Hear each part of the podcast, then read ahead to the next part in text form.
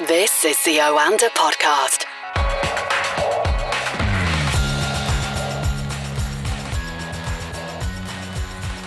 This is the Oanda Market Insights podcast talking to Oanda senior market analysts across the world. And today we're joined by Craig Erlam in London. Good morning, Craig. How are you doing? Good morning, mate. I'm good. How are you? Very well, thanks. Let's have a brief look back to Friday because we had those latest non farm payroll US jobs figures which showed a mixed picture, employers hiring just 199,000 people in December. But the jobless rate dropped sharply and wages rose. Has there been any fallout since then from those figures? Well, I think it's just feeding into the fears that are emerging once again at the start of this year. We've kind of gone past the Omicron relief and maybe in towards um, interest rate angst at this point because what we're seeing effectively is we're seeing increasing signs last week, for example, from the PMI data, etc., that some of these supply side issues are potentially alleviating, and maybe that's going to start to see some temporary inflation pressures ease as a result. But at the same time, what we're seeing is signs that more permanent inflationary pressures are actually increasing. So that comes in the form of the labour market. When we're talking about tight labour market, the number of people employed is still millions below where it was prior to the pandemic in the US.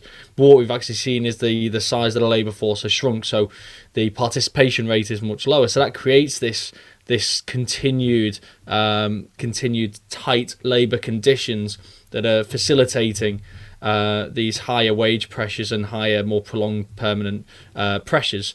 Um, how permanent that will be, of course, is still um, is still a source of debate.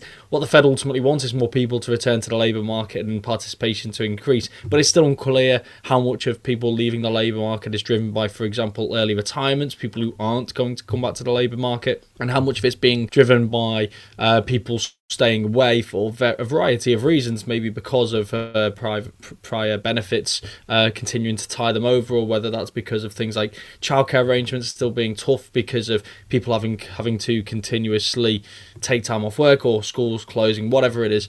Um, it, it's hard to know how much of these uh, this lower, la- smaller labour force is permanent and how much of it is it is just another temporary factor. But what it means right now is that we have this extremely fluid labour market where job openings are near record highs, the quit rate is at a record high, and what that means is that wages are rising. There's a lot more competition uh, for staff and that means that the bargaining power is very much with employees at this point in time. And that's what the jobs report really showed. While participation did rise a little bit, which will come as a slight uh, relief in the short term, unemployment rate fell back below 4%, um, which by many people's measure means that the economy is back at full employment.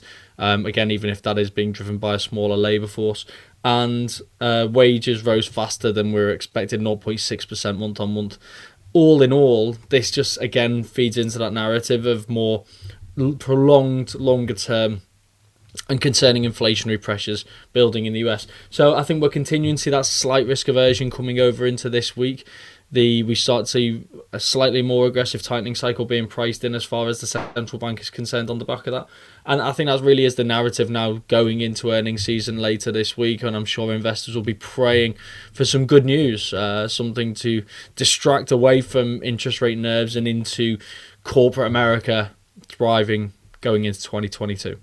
Okay, we'll look ahead to the next seven days or so in a moment or two, but uh, just give me an idea of the general market feeling to start this week. I know it's been fairly flat in Asia and in Europe. Why do you think that is? Yeah, it's kind of been flat. It's slightly turning negative right now um, in terms of the European markets and US futures, and I think it really does just it is just being driven by those those nerves around interest rates. Towards the back end of last year and at the very start of this one, what we were seeing was effectively more of a relief trade on the back of the promising Omicron data uh, and this idea that the the the the impact is going to be less severe, both in terms of the, the symptoms, but therefore the pressure on um, on the healthcare systems and the need, therefore, for tight restrictions and uh, which could be potentially harmful to the economy, and that kind of relief filtered through to, into the new year.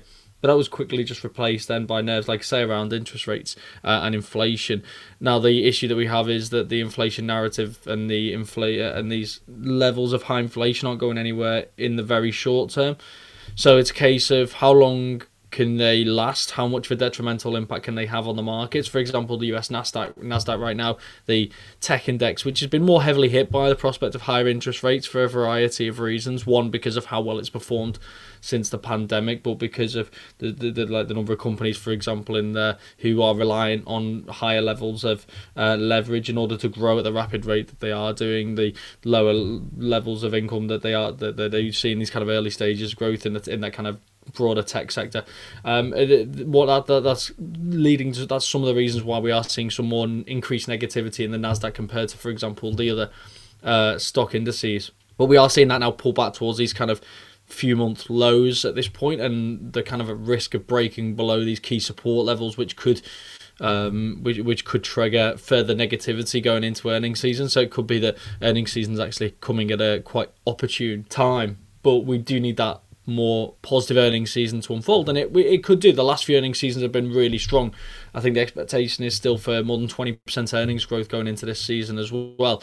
So it's going to be an interesting one because ultimately we're in an environment right now where the outlook for different sectors is vastly different. It feels we're looking at things like financial stocks and higher interest rate environment, a strong global economy that's continuing um, to that's continuing to recover. Plenty of market volatility, plenty of uh, of activity in the M and A space. So things like financials um, could uh, potentially. Uh, I think people are looking at 2022 saying this could be a really strong year again. Um, but then you look at other areas and the the outlook can be vastly different depending on what we're looking at. So. I think it's going to be a really interesting earnings season, and that could be potentially what maybe gets investors back on board. It's hard to tell, and I think what something I mentioned last week as well. We can sometimes read too much into the late in the year, early in the new year trading, it does always seem that it, it, it, seems a little bit strange at times, and we always try to attach a narrative to it, and people can sometimes be overly optimistic, maybe if, after a good Santa rally at the end of the year, and overly pessimistic in, in the kind of dark days of early January.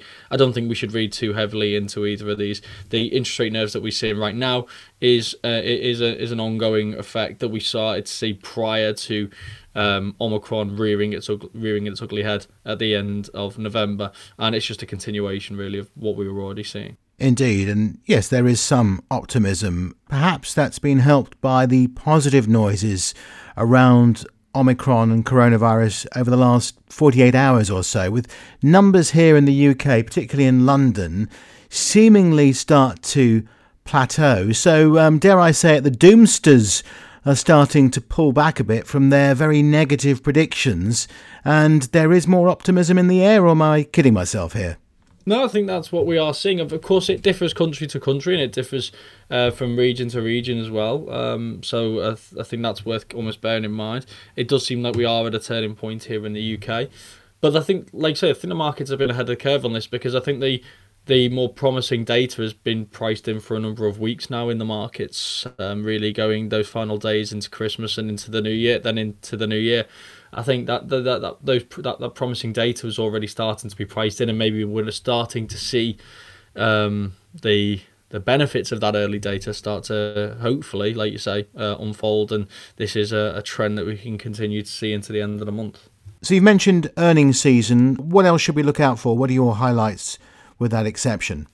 Well, yeah, I mean it is it is um, a quiet week, I think, broadly speaking. So earnings season really gets into swing at the end of the week uh, with the the financials kicking us off, things like J.P. Morgan, Wells Fargo, etc., kicking us off later on in the week. All in all, though, like I say, it's a relatively quiet week, which I think will really be quite interesting as far as how markets start to position themselves ahead of that earnings season and just how much uh, we do start to see those um, interest rate nerves either intensify or abate. We've got things like Powell's testimony tomorrow, but I mean, this is this kind of confirmation hearing. I can't imagine we're going to get too much from that, but that, there's a lot of Fed speak over the course of this week. On top of that, we've uh, uh, w- w- which could again feed into whatever it is the narrative that's progressing that we're seeing in the markets in terms of how hawkish the Fed is likely to be. A March rate hike is now quite heavily priced in, and um, a couple more at least over the course of this year, maybe up to four. Um, is what's being touted at this stage. So quite a hawkish outlook. Um, we've got the US inflation as well on Wednesday, which I think will be obviously naturally closely followed, given everything that we've been talking about here as well. But like I say, broadly speaking, it is a kind of quiet week. There's a lot of economic data, but it's mostly tier two, tier three data. So I think the Fed speak is going to be key, uh, really, on top of those couple of notable releases. US retail sales on Friday being another. But really, there's so much focus on inflation. I think the inflation data in the Fed speak really is the standout. Okay, Craig, thanks very much for joining us this morning. We'll speak to you again soon. Thank you. This is the Oanda Podcast.